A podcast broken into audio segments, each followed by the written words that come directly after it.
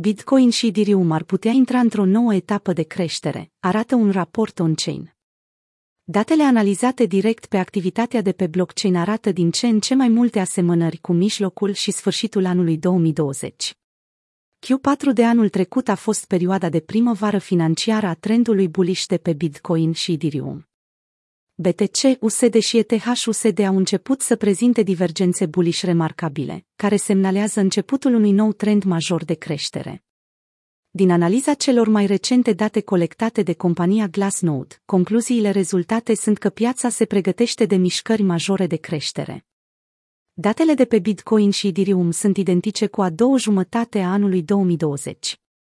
În cel mai recent raport săptămânal, intitulat Săptămâna on-chain, Glassnode a arătat că acțiunea prețului rămâne liniștită deocamdată. Dar valorile înregistrate pe lanț sugerează că un sentiment foarte bullish se clădește, fapt care înseamnă că prețul este încă subapreciat față de activitatea reală de pe blockchain.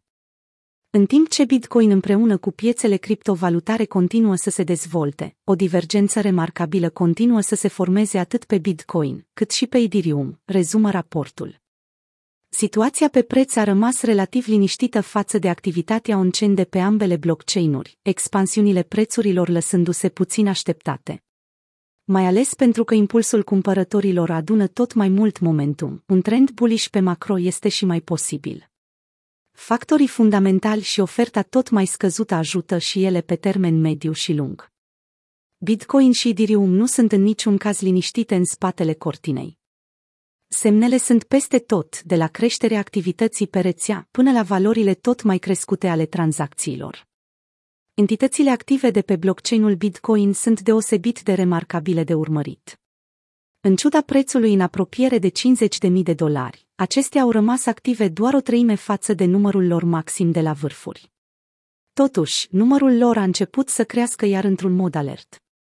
Este notabil faptul că activitatea curentă de pe ambele lanțuri este similară cu starea liniștită de acumulare pe care am văzut-o la jumătatea anului 2020, chiar înainte de bull market, au adăugat analiștii.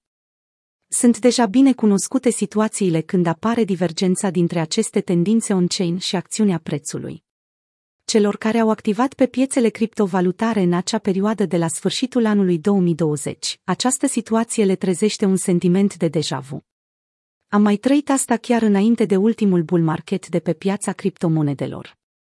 Divergența dintre preț și activitatea on-chain este istoric anormală pentru o piață în plin bull run.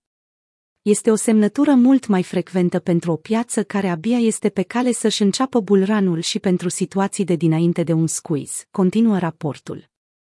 Aceste perioade însoțesc adesea sfârșitul unei acumulări într-un bear market, iar investitorii care rămân sunt mâinile puternice, cei cu cea mai mare încredere în proiect.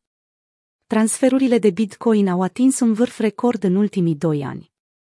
O metrică de analiză se concentrează pe numărul de tranzacții. Acestea sunt cu aproape 40% sub ultimul vârf.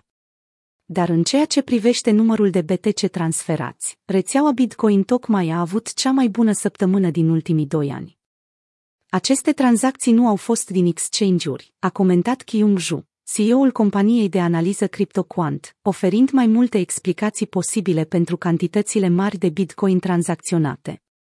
Cantitatea de monede BTC transferate, nu ajustate după entitate, a lovit un vârf neatins de 2 ani, în urmă cu câteva zile. Aceste tranzacții nu au fost din exchange-uri. Posibile explicații ar fi 1. Oferte OTC 2. Balene care s-au mutat din cauza reglementărilor 3. Portofele neoficiale ale exchange-urilor, care s-au mutat din motive de securitate sau de reglementare. În cazul în care lucrurile continuă într-un mod firesc, perspectiva pentru Bitcoin și Ethereum este optimistă, concluzionează Glassnode, adăugând că numai vânzarea agresivă a monedelor care nu s-au mutat pentru o perioadă mai lungă de timp ar constitui o invalidare a semnalelor de creștere.